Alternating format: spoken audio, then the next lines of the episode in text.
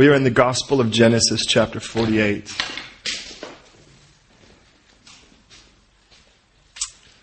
The Gospel of Genesis, chapter 48.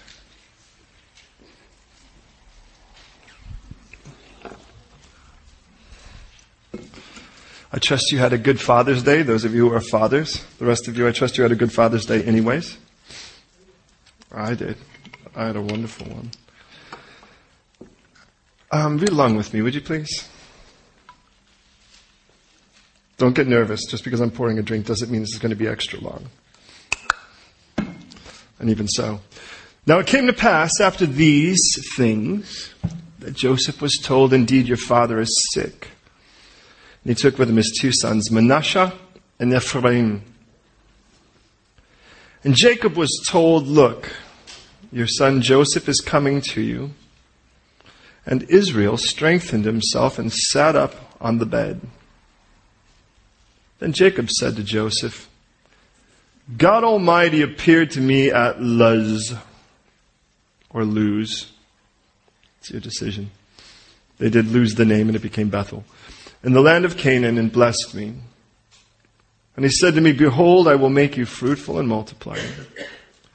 And I will make you a multitude of people and give this land to your descendants after you as an everlasting possession. And now your two sons, Ephraim and Manasseh, who were born to you in the land of Egypt before I came to you in Egypt, are mine. As Reuben and Shimon, they shall be mine. Your offspring, whom you beget after them, shall be yours. They will be called by the name of their brothers in their inheritance.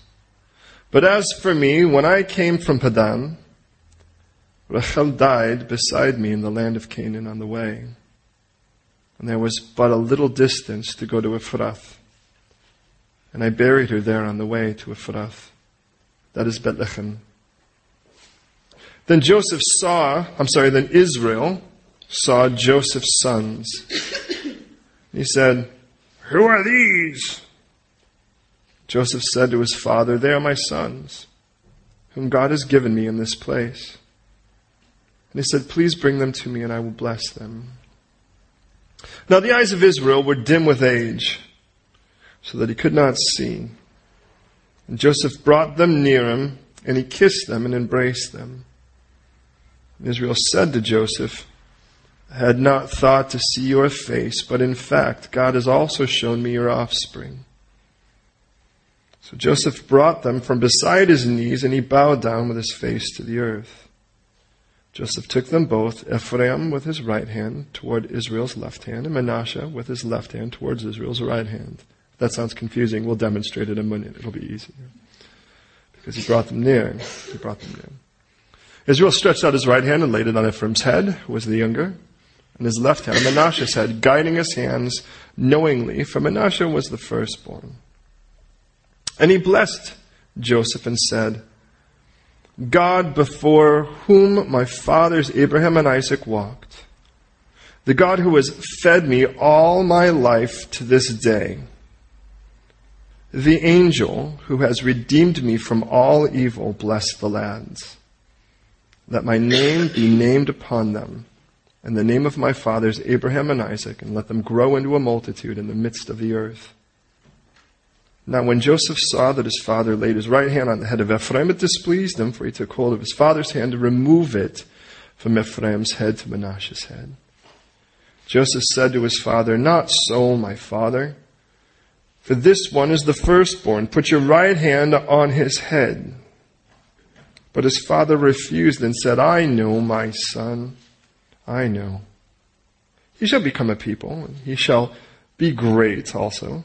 But truly his younger brother shall be greater than he. And who would know that better than the younger brother Israel?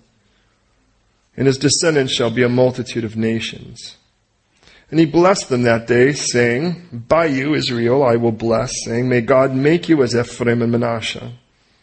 And thus he said Ephraim before Manasseh. Then Israel said to Joseph, Behold, I'm dying, but God will be with you, and bring you back to the land of your fathers. Moreover, I have given you one portion above your brothers, whom I took from the land of the Amorite with my sword and my bow.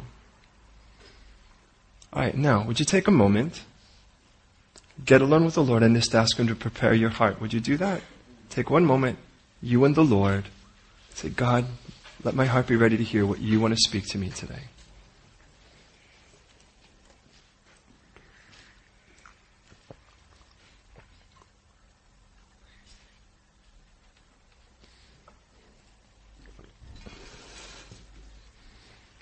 Mm-hmm.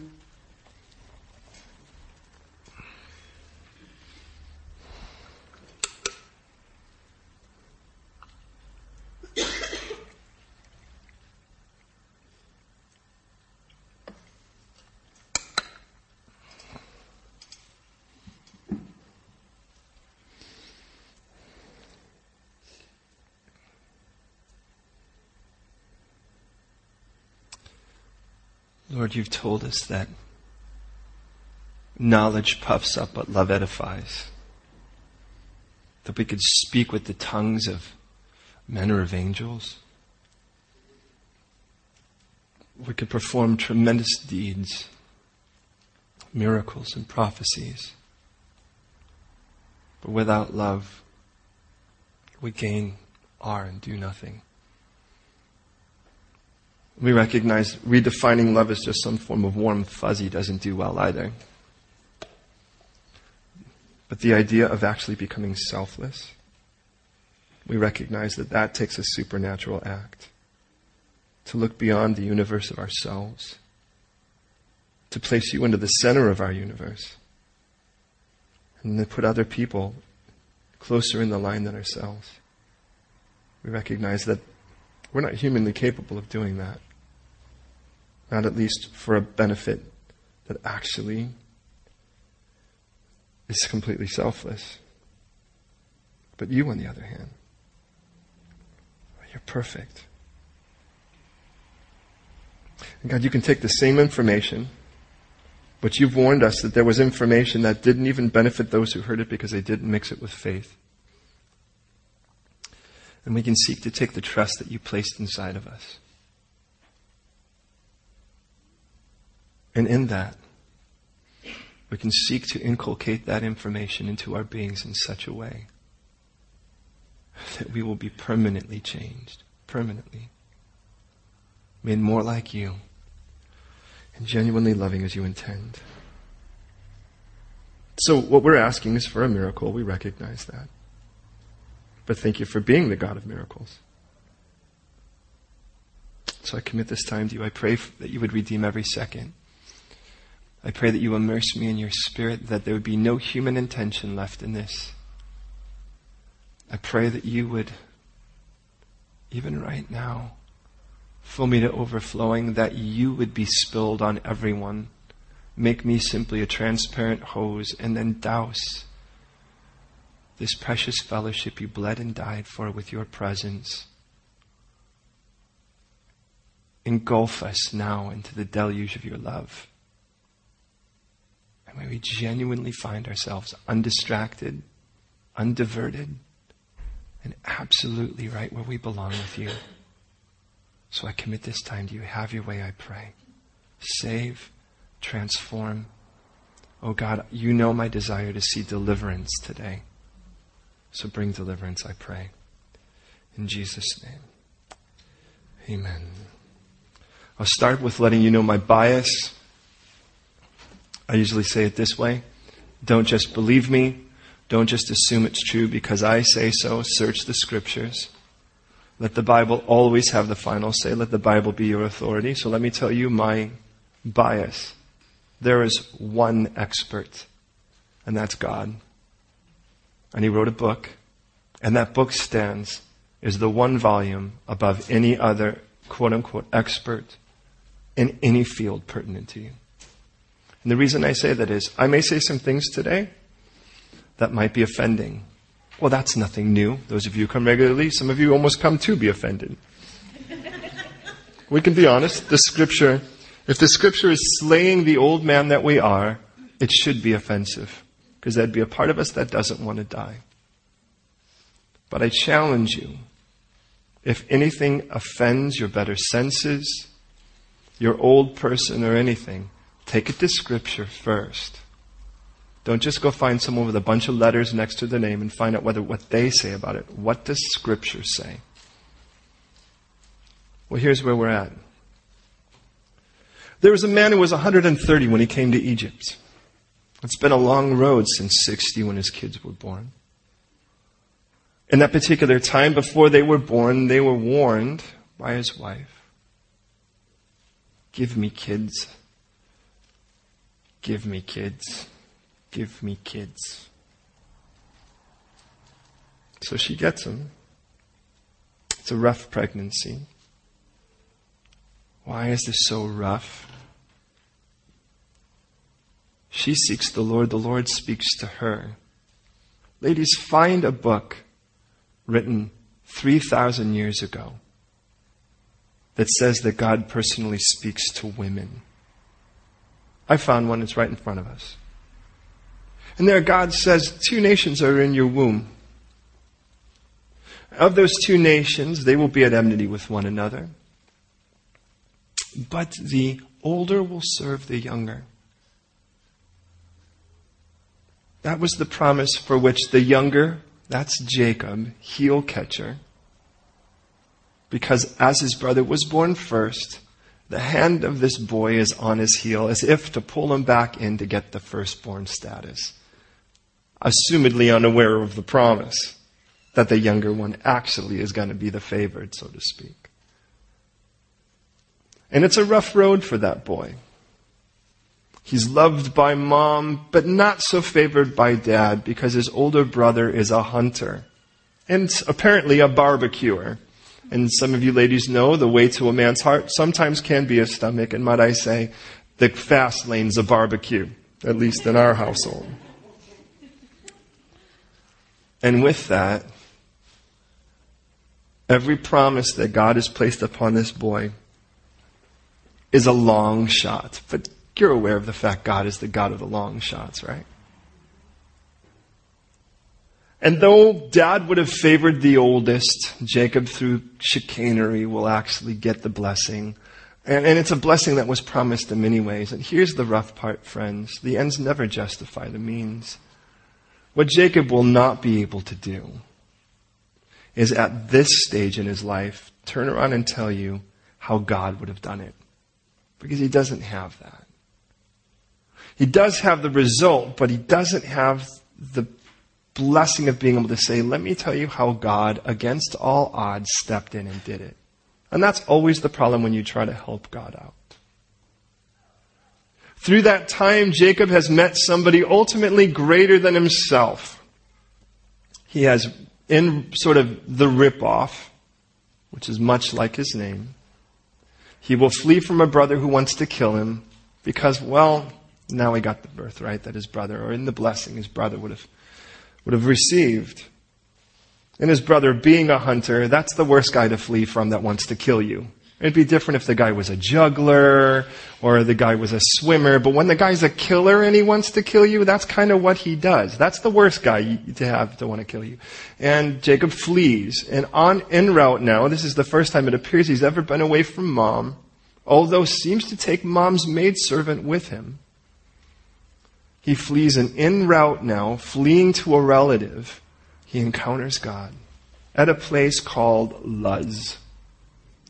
He sees this thing that looks much like the escalator at Angel. Big and long, seemingly endless, without all of those pictures on the sides, of course. With angels coming and going. And it's there that God meets him and says, Hey, I'm the God of your fathers.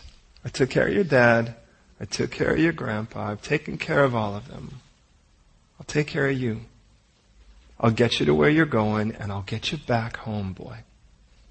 Loose paraphrase. It isn't like he's from the south of Alabama.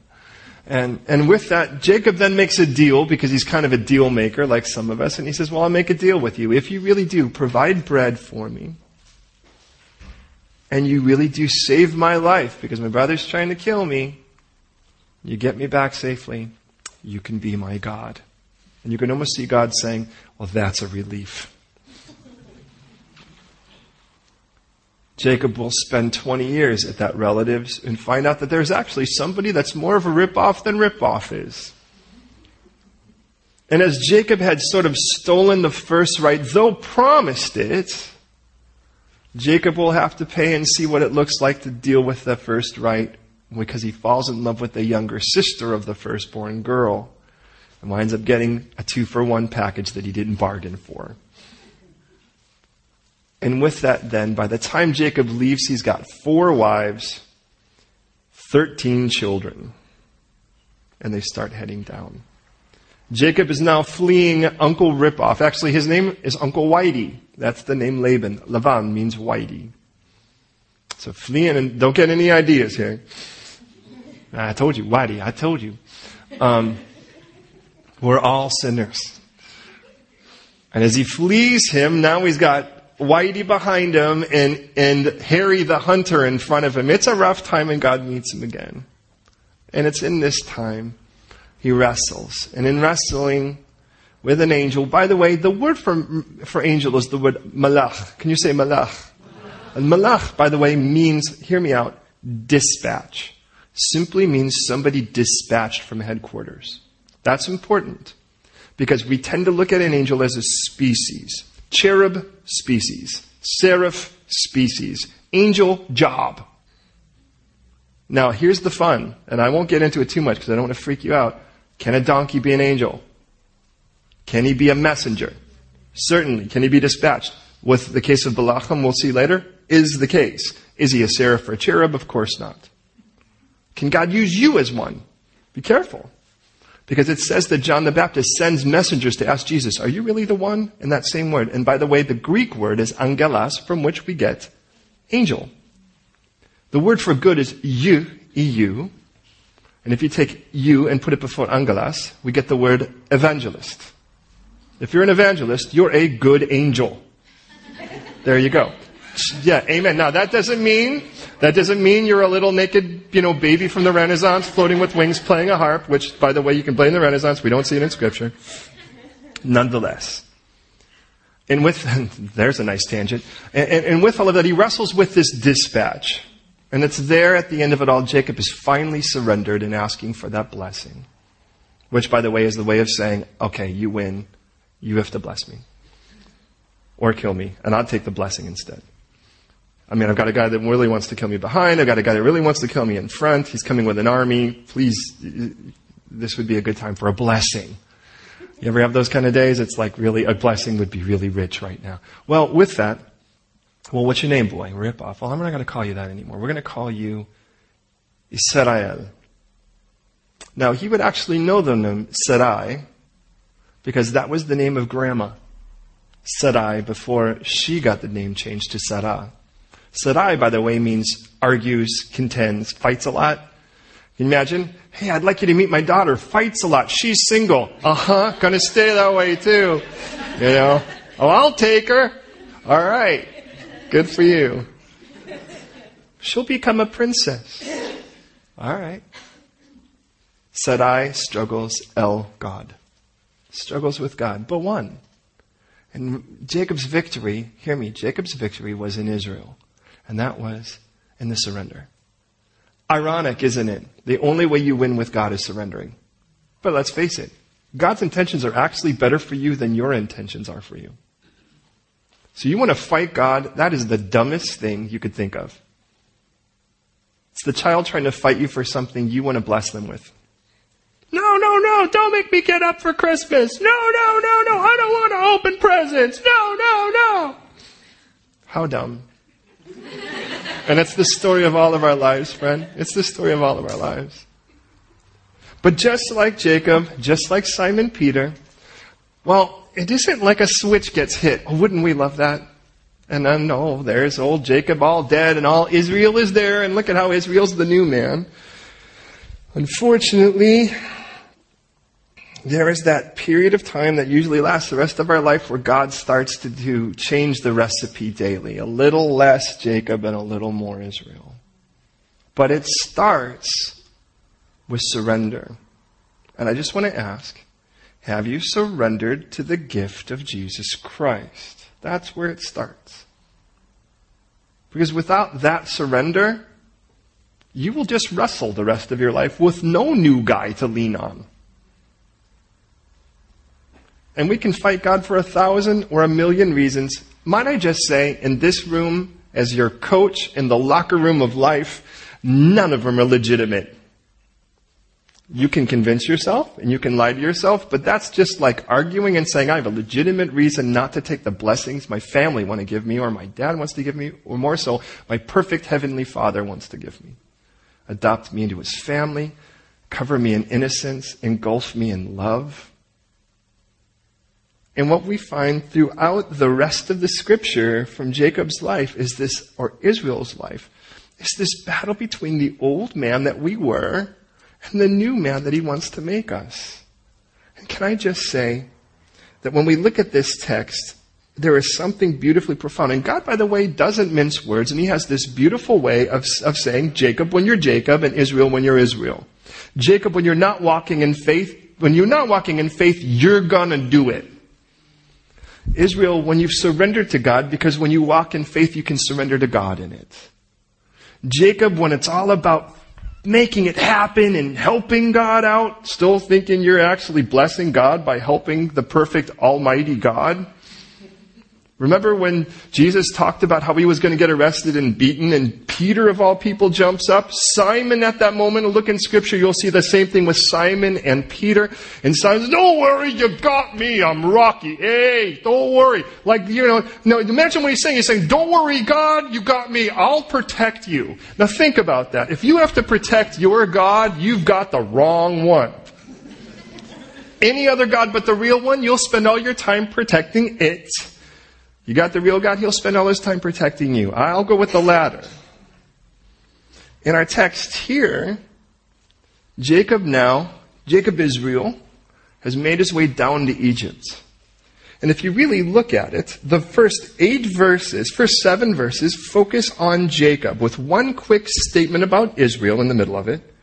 And then from verse 8 to the end of the chapter, it's Israel, Israel, Israel, Israel, Israel. And there's something I always want to glean from this, and that is, well, who in the world was I? And would I be like this? And on the other side of it, can I be like the new guy? Now scripture will say repeatedly, Ephesians 4, the book of Colossians, where it speaks about put off the old man, put on the new. In the book of Romans, chapter 6, a glorious, and I'll just, let me put it in sort of the Pastor Tony Urban talk on it. Ready? You came to Christ, Jesus was killed, you were killed. Jesus raised from the dead. He's got a, he's a brand new thing. You're a brand new thing. Why do you want to act like the old dead guy? Walk like the new one. God gave you a new one. Why pick up the old? That's the one rotten and decaying and stinky. Oh, you might be more familiar with it, but the new one, get to know him. He's the one actually that starts to look more like Jesus. Now, look at this with me, and I really do pray that you would be ministered to, and I'm going to be honest, like I have been this week as I've been wrestling with this text. Because there's one thing to be able to say, I can confidently tell you what the text says. And then there's another thing to say, I can confidently tell you this text that I have made the choices and the changes necessary to line up with this text. And I don't want to be the kind of guy that says, well, intellectually, I can ascribe to this information, let it land upon you like the dew and snow. You know, meanwhile, I'm going to, you know, die of thirst. Eh, eh, oh, and it's like, how lame would that be when, to be honest, what you should be watching in all of us is somebody changed by the very text we're looking at. Now, verse 1. You didn't think we were going to get there. Well, we are. It came to pass after these things. After what things? Remember how we saw the benefits of being in Joseph's family, and we saw the famine factor of those who weren't. At the end of it all, this was then the response from daddy is like, bury me. When you do bury me, don't bury me here. Bury me back in the land that God promised me. Which is interesting because it assumes as if, if we're kind of running time, unless God really kind of jumped us in the middle, he was 130 when that happened. He's like, like I'm about to die. Make sure that you bury me in the right place when you guys come back. I'm confident you guys are going to come back. When you do, bury me back in, in, in the land of Israel. And then God says, okay, 17 years later, dad's actually about to die now. And he really doesn't give us really anything but a chapter break difference, which by the way, wasn't written in the original text. So, I mean, in those moments, and I, I just think, talk about a lengthy death, a death scene. This is worse than opera. There are 17 years here. I'm about to die. And then you're like, wow, dad, it's, you want to, can I make you dinner? You know, happy birthday, dad.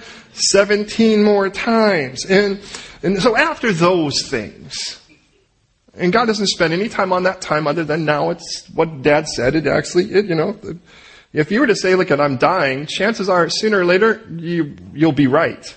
Um, you know, I mean, it's like saying a stop clock is right twice a day. Anyway, so it came to pass, you can think about that later. Now it came to pass after these things that Joseph was told, indeed your father is sick.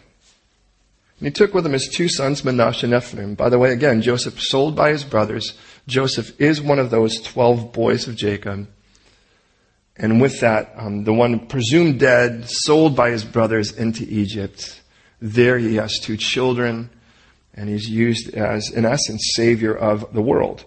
And in a very practical sense. And so, uh, this is, a, you know, what a gift to actually see him in areas. Now, Joseph is told dad's about to die, and he's going to bring his kids, which then again are Jacob's grandchildren. Notice the verse, uh, verse 2 and verse 3, it says Jacob was told, and then in verse 3 it says Jacob said to Joseph. So we kind of get the idea the old guy is kind of in here at the moment. But in this, in verse 2, it does say, Look, your son Joseph is coming to you. And we read right in the middle of that, Israel strengthened himself and sat up on his bed. Which does, I mean, one thing I can learn, if I'm really going to go with this thing like I, I tend to, and that is that even in the middle of a Jacob moment, Israel's still present and really ready to step in. And it'll be those, and as I get older, I start to learn that, to be honest, Israel and Jacob are a choice, a conscious choice I can actually make. I mean, in the beginning, I just feel like Jacob needed to be caged, and then maybe Israel would come out and play. But as I get older, I really kind of get the idea that it's sort of like, I'm like, well, who do I want to be at this moment? My kid said something that I could actually open fire with, I better choose Israel. My wife is, you know, her back is hurting. Do I want to tend to that or do I want to be Jacob? You know, it's those kind of moments. Things are running like, can I help with something? Ooh, you know. And then what happens is then I get all proud of the fact I'm doing something good and Jacob came out anyway. So, but let me just say this. Um, how many of you, and I, you can do it like this so that you don't have to feel like this, you have to lie about it, um, it are familiar with Hebrews 11 and what it basically is? Some of you? Okay, good. Okay. He, we call it the Hall of Faith. Because you'll read, by faith this guy did this, by faith this guy did this. You got this big write up on Abraham, you got this big write up on Moses. Do you know that all of the things by faith, there's only one verse given to Jacob? And it's interesting because the one verse that is given to Jacob, I think, now I want you to think of all of the things that Jacob has done because he's about to die next week. Well, actually, by the end of this, he'll die.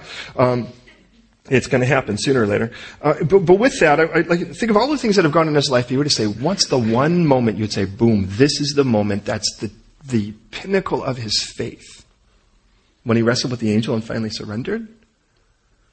When he didn't reprimand his boys for what they did? His oldest for sleeping with one of his concubines? Is the next two boys for slaughtering an entire village because of what they had done to their sister? What would it be? Here's the verse. Listen to this. This is Hebrews 11:21. By faith Jacob when he was dying blessed each of the sons of Joseph and worshiped leaning on the top of his staff. It's interesting. The one thing that God mentions will take place in the next two chapters. And, and can I just say this? As I'm looking for it, it's this morning, it's totally applicable. I mean, you know, it's, you know, for whatever reason lately, it's been late nights and early mornings. But it was, Jacob was in bed, dying. But Israel was the one who got up. Can I say that? And, and before I go any farther, I don't want to take it too crazy with it, but I do want to say this. That if all you are going to be is Jacob, you could be in such a state where you'll never want to get out of bed. There's nothing to get up for. Do you guys know what I'm talking about? Like you wake up and it's all, I mean, there's no faith. There's no faith in this. And so because of that, it's sort of like here are the bills, here are the responsibilities. Everything is an obligation instead of an opportunity. Everything is just another thing that's going to deplete you instead of an opportunity to be refreshed by it and see God's handwork. When you remove God from it, why not just stay in bed and get up to go to the toilet and hopefully someone will bring you food? If not, you'll just fast. I mean, and, and I just get the idea. It's like, look at, I mean, here you are, you're laying there, you're waiting to die, and we read, hey, by the way, your son's coming. Joseph, the one that you had thought was dead for 20 years. And he's like, ah, ah, I'm getting up, I'm getting up. I'm getting up. He's going to lean on that staff that he has been limping on for over 20, well, now over 37 years when he actually wrestled with that angel in the first place who touched his hip. He has leaned on it ever since. That's a, that's a familiar staff if he's ever known one. And so this is what he says. And my, I'm just going to state three things and I challenge you to consider them. Jacob speaks in verse 3. Not Israel, but the old man speaks. God Almighty appeared to me in Luz, in the land of Canaan. By the way, that was the place where he first met God. And that's a beautiful thing. So might I just, might I just put it this way? The first thing that Jacob recounts is the picking. That moment when he actually really first met God. And it says, And he said to me, Behold, I will make you fruitful and multiply you. This is verse 4. I will make you a multitude of people and give you the land of your descendants after you as an everlasting possession. The second thing that Jacob recounts is the promise. Here's the first thing again. I could tell you back when I first encountered God. By the way, if you encounter God, does that make you a Christian? I would say no, because there are an awful lot of people in the Gospels that encountered Jesus that I could comfortably tell you did not become Christians. Because ultimately there is a choice to be made when you do encounter Him. What are you going to do with Him? Some walk away more resolved to not have him. Some say, unless you do your little show my way, on my terms, I am not interested in what you have to offer. Some, on the other hand, are going to say, Jesus, I come and what I really want is I want you to heal this thing. I've got this problem in my life. I think my girlfriend's pregnant. I think I've got a warrant for my arrest. I think, I think God, get me out of this situation. But in the end of it all, the Lord may do that. And when He does, if He does, then in the end of it all, the question is now what are you going to do with Him? That doesn't make you a Christian just because God even healed you. When Jesus heals, cleanses ten lepers, only one comes back to worship him. But nine of them had radical encounters with him that we don't read ever did anything other than people would say, What happened? I got I'm cleansed. And they just went back to living the kind of life that somebody could have now that's been sort of granted a little extra time. Please don't let that be you today. And I'm speaking to myself too in that. If two or more are gathered in his name, we know he's hearing. That doesn't mean he has to manifest. It doesn't mean he has to turn the room purple. But just for, just to be confident, I'm here in Jesus' name. Is there anyone else? Just one of you. It's all we need is one of you. Any of you? Okay, good. As long as there's at least one of you. so there you go. So, I mean, the Holy Spirit's going to be with us anyways. He dwells inside of us. The Father dwells upon his praises. I'd like you to consider the entire Trinity's been shoved in this room since we began. And it just says here that Jacob looks at and goes, look, I can remember when I first encountered God. I can remember when he says, look at you. I've got you. I've got you on my target. You. Not just you mass, but you specifically. And I've got something specific for you, specific for you. And then I've got this promise, and the promise is for you. There's a promise for Landon and there's a promise for Rachel, and a lot of that will be convergent because the two of them are married. But they will be very different, perhaps, than the promise that God has given to Rhoda. Some things are going to be universal because we're his children, but there are specific things in that promise that are going to be Jennifer exclusive or Suzanne exclusive or Marcy exclusive or whatever, then please understand God's not into taking numbers or into group reservations. He died for you individually. And don't rob God of the plan He has specifically for you by thinking you can shovel it on to somebody else who already has a plan for his life different than yours. Or for that matter, how crazy it would be to try to think if I could just have that guy's plan, if I could just be the next Billy Graham or Chuck Smith or whoever. And the bottom line is, praise God, we have those men. And now be the one he called you to be, because if you want to be like them, be who he called you to be. I think what's making them so effective is they're just being who God called them to be. If that makes any sense. And with all of that, now here he is. And, but here's the third thing, and I, what I find interesting is, and it's a bit ironic in this, because he's in Egypt. So imagine what it's like when your father, who's about to die, propped up now on my thing. We're in, we're in London and God had promised me Italy. I remember when he first said, I hope you like pasta boy. because you kind of eat a lot of it and talk like this. And, you know, and I'm not trying to insult anyone here. And then all of that, he's like, and here we are in London. Now, it's a bit ironic, isn't it? Because when we think about the tone of what could be said with the fact that in this, he is talking about how God promised him land he is not in, and he's about to die. Not in the land God promised him. But it isn't where it ends. The most profound thing about Jacob's, Jacob's message to his boys is the third thing of the three. Because then he goes on to this. First of all, he does this thing where he says, look, here's the deal. Your boys are now replacing my first two boys. Now, I don't know what Joseph, how Joseph would feel about it. I would feel a bit ripped off a little because these are my boys. These are my boys. He goes, look at. And what Joseph has done, and I don't know, I'm sorry, what Jacob has done in this, Jacob, not Israel, but what Jacob has done is he's in essence disowned his first two boys and replaced them with Joseph's. Now, remember, he has four wives, dad does here. And of those four wives, there was one he really loved who only had two children. The oldest of those two children is Joseph. So in essence, in Joseph's, and in dad's mind, Joseph's always been the firstborn. And he's always been playing that way from the very beginning. And what, it's almost like he's looking for a reason to disqualify his boys. Now, his oldest boy gave him, gave him a little bit of help because he actually slept with one of his wives. Um, by the way, that's in 3522. That would be, and he's like, well, there you go, you're disqualified. The next two boys murder an entire city, and by the way, for what that's worth, that's in 3425. So with that in mind, boom, they're out too. Now, the reason I say that is, now with all of that, he's kind of looking. The next guy in line literally would be Judah, which by the way would be the one from whom the lineage to Jesus comes. But he's trying to replace him with this. Here's the most amazing thing.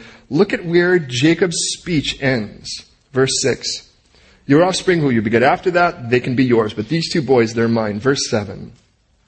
But as for me, when I came from Padan, Rachel died beside me in the land of Canaan, on the way when there was but a little distance to a town called Bethlehem. Now think about what Dad just told you. Now, I mean, here you are. This is your last speech in essence. You're thinking, and here you are with the one kid you really just didn't think you'd ever see again. He'd been dead in your mind for 20 years. What do you tell him? Now, I understand the woman he is speaking about is Joseph's mom. So there is that together. But can I just say that what Joseph is hearing from Jacob, first of all, was the picking. Second of all, was the promise or the plan. But the third was the pain. Well, it was the past. It was Padan. That place where he almost made it. And I wonder how many times Jacob has gone through in his head, if I could have just gotten to Bethlehem, I mean, my wife had a rough labor. It was outside the city, but if I could have got her to, to, to, Bethlehem, there would have been someone that could have taken care of her there. There could have been someone, some doctor, someone advanced enough that she wouldn't have died if we could. We were this close, this close. And man, if I had just gotten there. But no matter how many times you replay it in your head, it's still just this close. And can I ask you something? Jacob's, Jacob Buzz. Is there something that is still crippling you in your past? I mean, you know, it's like you pull out, you can drive anywhere in the world in your head your whole day, but sooner or later you're going to go pull back into that driveway of your past and it's still going to be there staring at you. And again, you're like, ah, just this. And you just kind of, I mean, this, this is, and I understand this has been a long time since this happened. Can I just say something that is, and this is, I believe, at least that I've planned, the most offensive thing I'll say. Who knows what God will do from this point on. But, but listen, you have my permission to let it go. You have my permission to, to, to actually cut the cord and, and leave it. Now, there are a lot of quote unquote experts in this world that'll tell you that your past defines you. Can I just say, maybe your past refines you, but it doesn't define you. Jesus defines you now, friends. And what the enemy would love is to sequester out of you the Jacob that says, you know, you'll always be a criminal. You'll always be a sleaze. You'll always be a drug addict. You'll always be an alcoholic. You'll always be, because you can't change your past. Look at, but I can tell you there is one thing, and let me just rephrase that. There is something. You can change your past. You can change it in this way. You can let the truth be known, which is that it's been washed in the blood of Jesus. And if it's been washed in the blood of Jesus, it's an entirely different thing. Behind Moses and the people were Pharaoh's army. That was 430 years past. For the last 430 years they've been in Egypt. For the last 400 years they've been slaves. 400 years. Four centuries. Almost half a millennium. That's a lot of slavery. Longer than you'll ever experience on earth.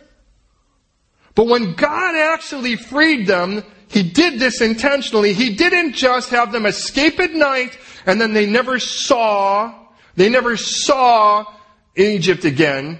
He crossed them through the Red Sea, and they had the privilege of watching all of that army drown, and I think purposely, in the Red Sea. And might I just say, in the same way that when you came to Jesus, He took you to the other side, and then He washed all of your past, all of your slavery, all of your regrets, all of your pain in the Red Sea, and as if God were to say, stop, stare, look at this, there it is, boom, washed away. No more of this to be, this is no longer just something where you're like, I wonder, I wonder. Can I just say hallelujah? Amen. There was a girl that I knew back in Chicago who had been systematically and regularly tortured, and there's no better word for it, by a relative.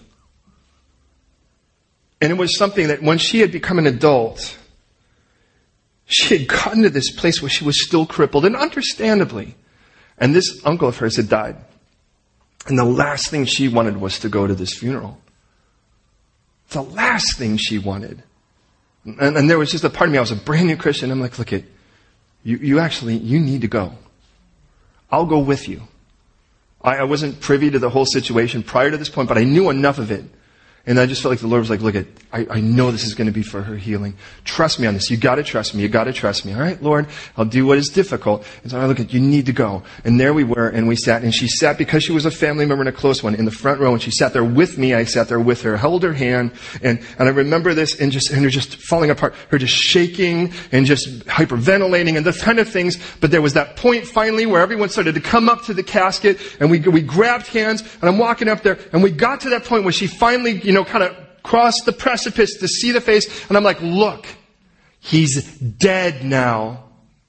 He will never be a threat again. He's dead now. And it was the, and for the, you know, there's certain people you kind of meet and they always just seem a little jilted.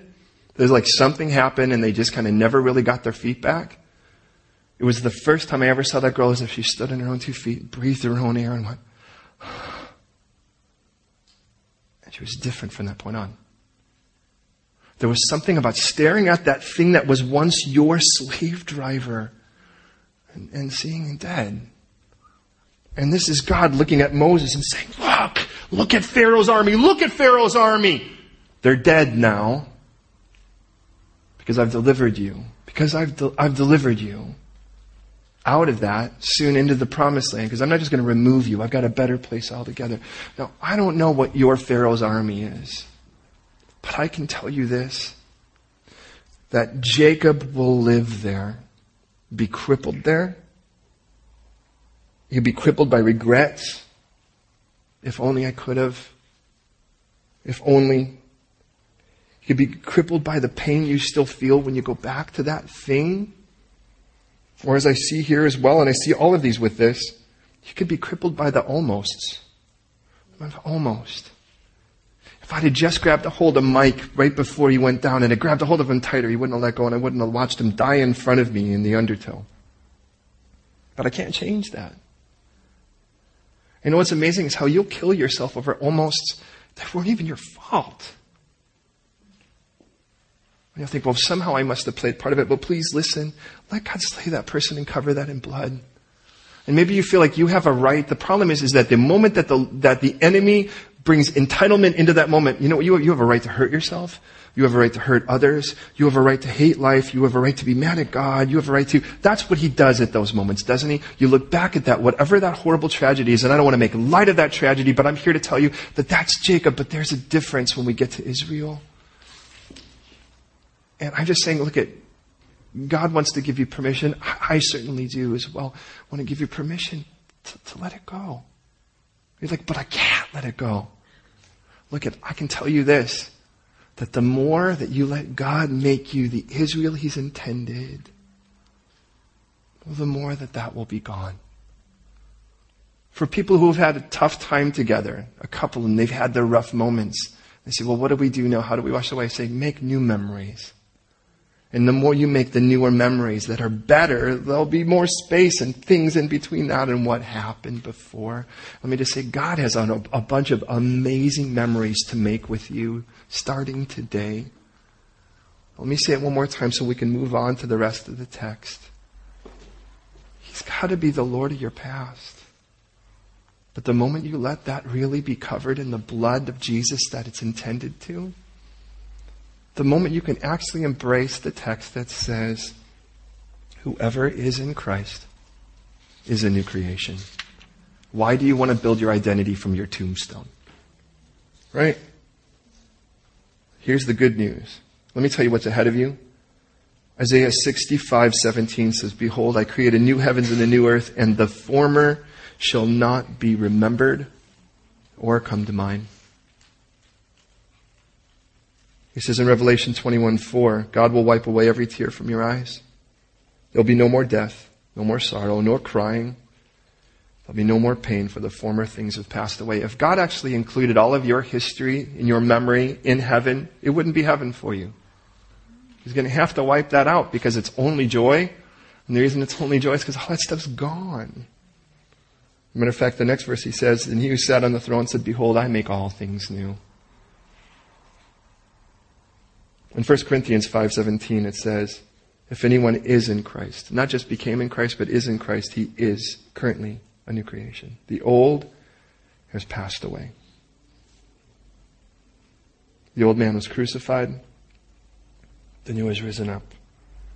So what do we do according to Philippians 3 verse 13, it says, I don't count myself to have apprehended, but this I do. Paul is our example. I forget the things which are behind, which literally means to cast away and leave. Forgetting doesn't mean I can't get it back in my head. Literally, the idea of it like forgiving is to cast away. I'm going to throw that thing down, and if it keeps bouncing back at me, I'm going to keep throwing it down until it stays there. The good news is gravity is in your favor. And doesn't matter what kind of ball it is, sooner or later it's going to get down there. Forget the things which are behind, but listen, I don't just do that. I reach forward to those things which are ahead. Glory to God. Verse 8. Joe, I'm really sorry you weren't there to watch your mom die. I live it every moment. Speaking of Jacob. But glory to God, verse 8, then Israel. And you know what he saw that changed it? He saw his grandkids. He thought his son was dead for 20 years, and now he saw his grandkids. And Israel rises up. He said, Who are these? Well, these are my sons, whom God has given me, Dad, that you just took. But they're the ones that God has given me in this place. Now it says here that the eyes of Israel were, were so dim with age he couldn't see, which, by the way, he didn't understand. He kind of used that to his favor when Dad was in that, in that particular state. But Israel says, I never thought I'd see your face, and now God's showing me your, your offspring. I never thought I'd see my son. Now I'm seeing my grandkids. Joseph brought them from beside his knees. Now, if kids are beside your knees, parents, how big do you think they are? Now, I think of kids beside my knees, I tend to think that they're kind of young.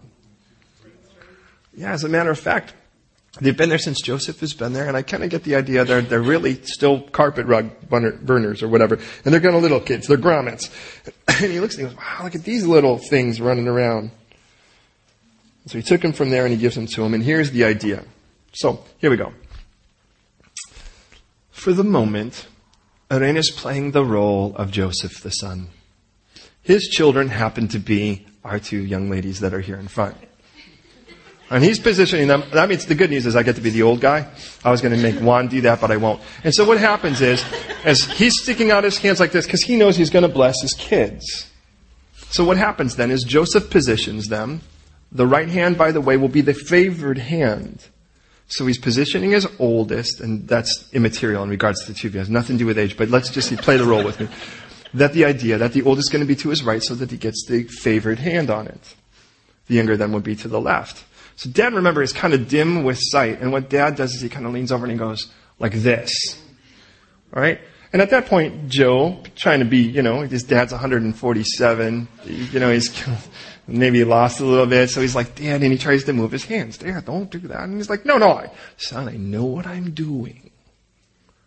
Now remember, it says, by faith, this boy raised himself up and blessed these boys, his kids. And then he, and listen to the difference in, and this is a, such a beautiful place to bring this to close. Listen to the difference in Israel's message. Verse 15. God before whom my fathers Abraham and Isaac walked, the God who fed me all the life long to this day, the angel who has redeemed me, again remember angel's dispatch, who has redeemed me from all evil, bless these lads. Let my name be named upon them, that the name of my fathers, Abraham and Isaac, and let them grow as a multitude into the midst of the earth. Let it be so much so that when people look, oh wow, I wish I was like those boys in fruitfulness. Listen to the three things. Remember the, the three things that we talked about. He talked about that, that moment when, excuse me, when he actually sort of, he kind of met God and that moment when he got the promise from God, but then it ended up in the pain and that past. That's where that was. This is all moving to the future. Now, this is the three things we see here. We see, first of all, that he is the God of the past, but he's a God of the past in faithfulness. He's like the God of our fathers. Let me tell you what I know. My dad was rescued from death up on Mount Moriah. He was given a bride, my mom, by promise.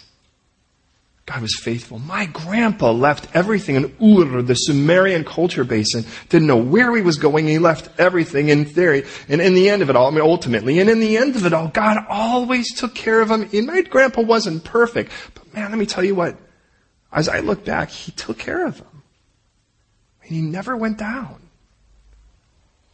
on, on, on the Jacob side, on the Jacob side, it's like, look at, there was a God who I did encounter, and he promised me that he'd give me land, but I'm going to die here instead. The Israel side said, let me tell you what, man, if we, let's look at God's track record. Faithful, faithful, faithful, faithful, faithful. He was faithful with the past way before he was, look at, that's who he was before I met him. Jacob says, well, let me tell you, the first time, this is when I first met God and then I tried to figure him out. Here, Israel, on the other hand, saying, let me tell you, this is who God was way before I met him. He's always been faithful. Do you see the difference? There's a God here that didn't start the moment I met him. This is who he was before I met him. Now the difference on this side is how, how, I'm trying to actually bring him into me. On this side, how I'm trying to bring me into him. And on this side, he's always been faithful. I'd rather kind of get absorbed in that. Here, I'm trying to get God and figure out how he plays into my life. He gave me this promise. I'm dying in this land. Over here, God's always been faithful. And then the second thing is not only do we talk about the God of the past and faithfulness, but he was the God who provides. Because let me tell you what, he's always taken care of me. He gave me bread whenever. I mean, the good news is when I look not only before when he was always faithful, but in my life, you know what? Somehow that bill got paid. I still can't figure out the math in that. Have you ever done that? You're like, you know what? Some, I, somehow I've got less money than all of my bills, but they all got paid and nobody gave us this. I don't get it. And God's like, he kind of whips out this spiritual slide rule and he goes, it's all taken care of. And you're like, uh, how? And we're still punching up numbers, figuring it out. He's always been, has he, has he always provided for you? Now maybe he didn't give you the lame coat, or maybe he didn't give you the Rolls Royce, but you got a car and it's getting you somewhere, or somehow you still have five pounds left on your Oyster card that'll get you home tonight. Somehow in all of it, look at, he's, he is faithful. But let me tell you the other thing he says, is that he, this angel, this dispatch that he sent me, well, he redeemed me from all evil. Literally, he preserves me. And by the way, it's the first mention of the word redeemed in all of scripture. This is my God who redeemed me. He bought me back when I actually should have. I sold myself into evil and he bought me back anyways. he goes, you know what? That's the one I want to bless your boys. Here he is with his hands like this. And his son's trying to pull him off. He's like, stop, stop, stop, stop. I'm in, the, I'm in the middle of a blessing here, boy. You know, and that kind of thing. And all of this. And, you know, here he is leaning on his staff. I mean, you're trying to pull a hand away. He's like, it's pretty precarious, I would think. You know, at this point, you're like, really want to stop and pull out the, the you know, oh, anyways, dad, let me put him, oh no, stop, stop, stop, stop. I know what I'm doing. All right. Now look at, let me tell you what I know about God. This is who he was before he met me. Faithful. This is who he was when he met me. Faithful. This is what I expect him to be to you. Faithful. That's what, I, that's what I expect. That's somebody that actually seems like Israel's resolved the past a bit. Because, you know, there's some things I'm like, I don't know how God, where he was in the middle of this situation. But the moment I start seeing him heal me, I can go, but he's still faithful. Still faithful. Hey, look, that doesn't make that situation any less heinous, but it does make God faithful when I see how he's carried me from it. Within a handful of months, I almost lost all of my girls, one at a time. Praise God, it was one at a time. There's weird enough situations that could have taken any of their lives. Each one unique, and I won't develop it, but the bottom line in it is, is I don't want to go and rehash those moments. I'd rather kind of look back and just go, you know what, He carried me through every one of those. And I'm really thankful for that. And look at, if you don't let the Lord be the Lord of your past and let Him cover that, how exactly are you going to look to the future and expect Him with any, look with any hope? It's like, well, how do I reconcile the event? How about you just lay it at the Lord's feet and say, there's some stuff I don't understand, but you've always been faithful. and That I do understand. And now Israel's going to look to the future and say, I just expect him to be faithful. I'm going to die. I'm going to pass off the scene. That's all right. But you're not. I, I think you're going to outlive me here, boys. You are my grandkids. And I expect him to be faithful. And by the way, I'm sure he will be. I'm sure he will be. Okay, let me close this up. Because there's a cool little thing at the end. Verse 21, this is what he expects God to be faithful with, by the way. Behold, I'm dying. God will be with you, and he'll bring you back to the land of your fathers. In other words, God promised that land to us. That promise hasn't been concluded yet. It will. I expect him to do it through you. But then he says this. Moreover, I've given you one portion above your brothers whom I took from the land of Amorite. This is, now again, I'm giving, now the firstborn gets that extra portion. Looks like Joseph has got that extra portion here. Interesting. Do you know what the Hebrew word is for portion? Shechem. Interesting. Because the word Shechem is like the word Shechem. Same word. Do you know where Joseph will be buried? Interesting. Remember, that's that place where everybody else needs to be buried. Because remember where, where the father and grandfather were buried? By the way, that's the of Machpelah, which by the way, for what it's worth, will be where this man, Israel, will be buried. And by the way, remember how that one wife that he didn't necessarily favor, all she wanted was to be loved? He'll be buried with her. Because Rachel will die at Bethlehem, remember? Or almost at Bethlehem. Listen to this text. And, and by the way, the, work, the book of Joshua, 24:32 it says the bones of Joseph which the children of Israel brought up out of the land of Egypt they buried at Shechem. And this is what he says. Now listen, Jacob says, I'm sorry, Israel says to Joseph, my boy, I've given you an extra Shechem. Bury me there. Would you please? He's like, all right, dad. And guess what? He gets buried in Shechem. Not at the cave, but just in Shechem. I just think that that's beautiful and brilliant you know, thank you for, I've given you, remember, the right of the firstborn, part of that responsibility is to give a proper burial. Now, Joseph, by the way, will also die. So it's going to have to be his boys and his boys, his boys, fourth generation down. But in that, he's got to hand it down and go, look it. Tell your kids, tell your grandkids, I promise dad. Give me the extra inheritance just like so. Promise dad, don't make me a liar, please. And they did it. Praise God for their faithfulness. Now look at this. We go to prayer. And we're theoretically almost right on time. Listen, I don't expect this to be light and foofy. We've had our moments of chuckles, but, but let's be honest. This is intended to be something like chewing gum that has a really kind of sweet flavor for a couple of minutes, gets our jaws chopping for a couple seconds, then the end of all we spit it out and someone gets, it gets under someone's shoes. I mean, in, in the end of it all, God is intended to perform surgery here today. He would not bring you on all days to this message without really wanting to do some work. Let's be honest. And it is time to let God do the work He wants to do. Now that isn't like, you know, you don't do surgery through drive-through, occasionally with something with lasers, but for the most part, it usually takes some time. I mean, there's some things that have to happen first. The body has to be prepared.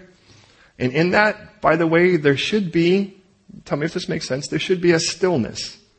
You really don't want, for instance, to perform surgery like removing a gallbladder in a moving vehicle. Like, especially some of the buses we ride, or basically you'll be having your lungs removed before you're done. And that's not just because they read the chart wrong.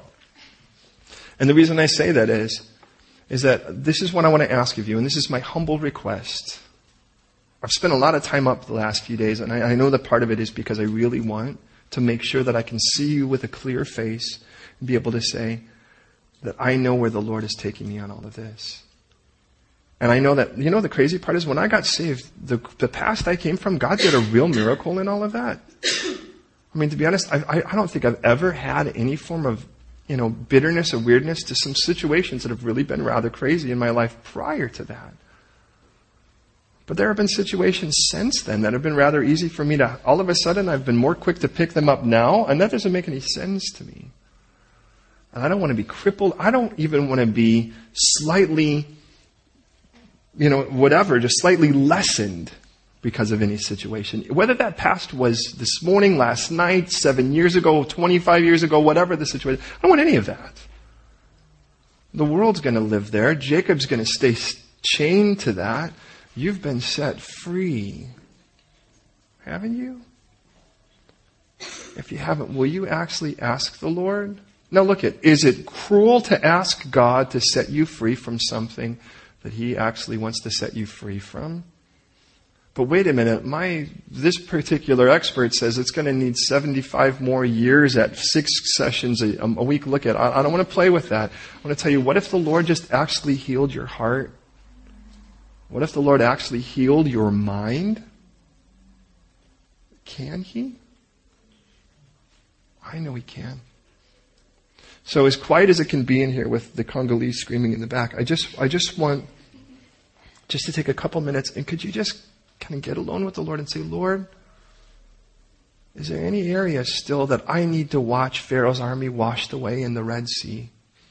Could you show me that today? Could you show me that right now? Could I actually walk out of here a different person than I came in? Would you take that moment right now? Then I'm going to close in prayer corporately.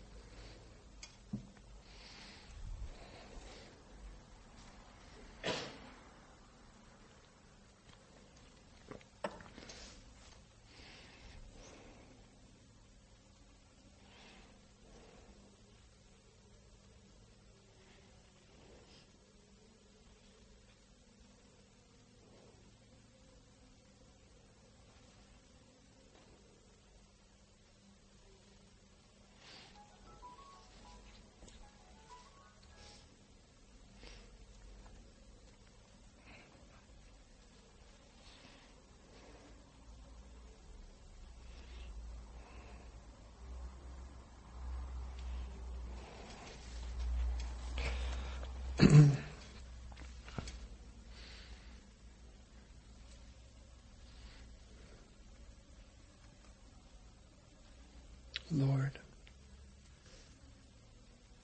of all of the titles we've given you, we recognize one of them is Prince of Peace. But I confess to you that I could cling to things that are that have um, that are so far away that even the people who are involved may not even well they certainly aren't the people they were then anyways and it seems like the only person I'm ever going to punish is me. And it seems ironic to me that there are situations that maybe all of us in here may feel like that we've been victims of in our past, that we really have been victims. We've been victims of someone else's selfishness or the enemy's wiles that have, have been worked through some other person that uh, we've been affected by, and we hate the fact that we've been so victimized. And if we hate uh, that fact, then can we hate just as much the fact that we continue to victimize ourselves by reliving it? And I confess to you that I may not have the strength to let go of everything, but you have the strength to take it from me. And if you really do want to make me the new creation you desire to make me, then I need to cast down and those things that were once um, that that I could still feel pain when I think of, and those things that I could still be offended by, those things that I could keep a record of wrongs on, and and all it does is make me more incompetent, less the witness, and less a testimony and evidence of your power to make someone brand new. So I can see why the enemies work so hard to try to cripple us, disable us in these arenas. And God, I don't ever want to belittle how horrible a situation was in the past, but I never want to make it bigger than your power. I never want to make it more filthy than your purity. Make it more commandeering than your power, than your mastery, than your authority, your lordship. God, I pray right now you radically start cutting chains and shackles and manacles and stocks. That you free us from prison cells, just like you promised you'd come to do that in the book of Isaiah. I pray right now, Lord God, that you would turn me into the kind of witness of a person that is so full of your joy that it would be so anti cultural here that you would give birth to a new culture the culture of joy, culture of peace, of hope in you. So, for that to happen, I pray first of all that you slay every Jacob in this room, mine included. So, Lord, I pray right now for any person who may never have accepted the gift of Jesus Christ, where our old man was laid to death at the cross. Or for every one of us as Christians, just recognizing the need to lay that old of us at the cross and allow you to be the architect of our reinvention. We just openly confess, Jesus, you as our Redeemer. You as our ransom, paying the price for my sins upon that cross, laying to rest who I've been. But you've risen again, Jesus, and in that you offer me a new life where the old man no longer rules and reigns and sin no longer has mastery over me. But I can be free now to serve you, free now to praise you, free now to love others, free now, Lord, to trust you. And I pray for every person here, Lord, right now that you bring about a sincere, genuine deliverance out of that into your arms where you want us. I pray you deliver us forevermore, starting right now, from any lie of entitlement that makes us feel like we're entitled to get wasted, we're entitled to sleep around, we're entitled to be responsible, we're entitled to hurt ourselves, we're entitled to hurt others, we're entitled to be selfish, we're entitled to be the person that victimized us. Slay that now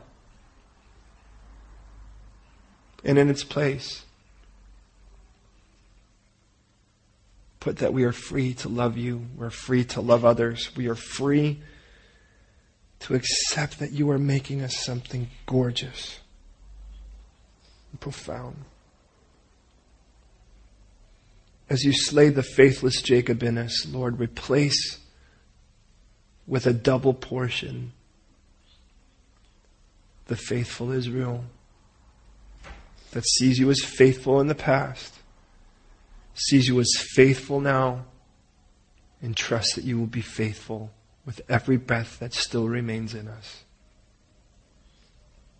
And so, Lord, now, reign upon us and be the Prince of Peace we desperately need.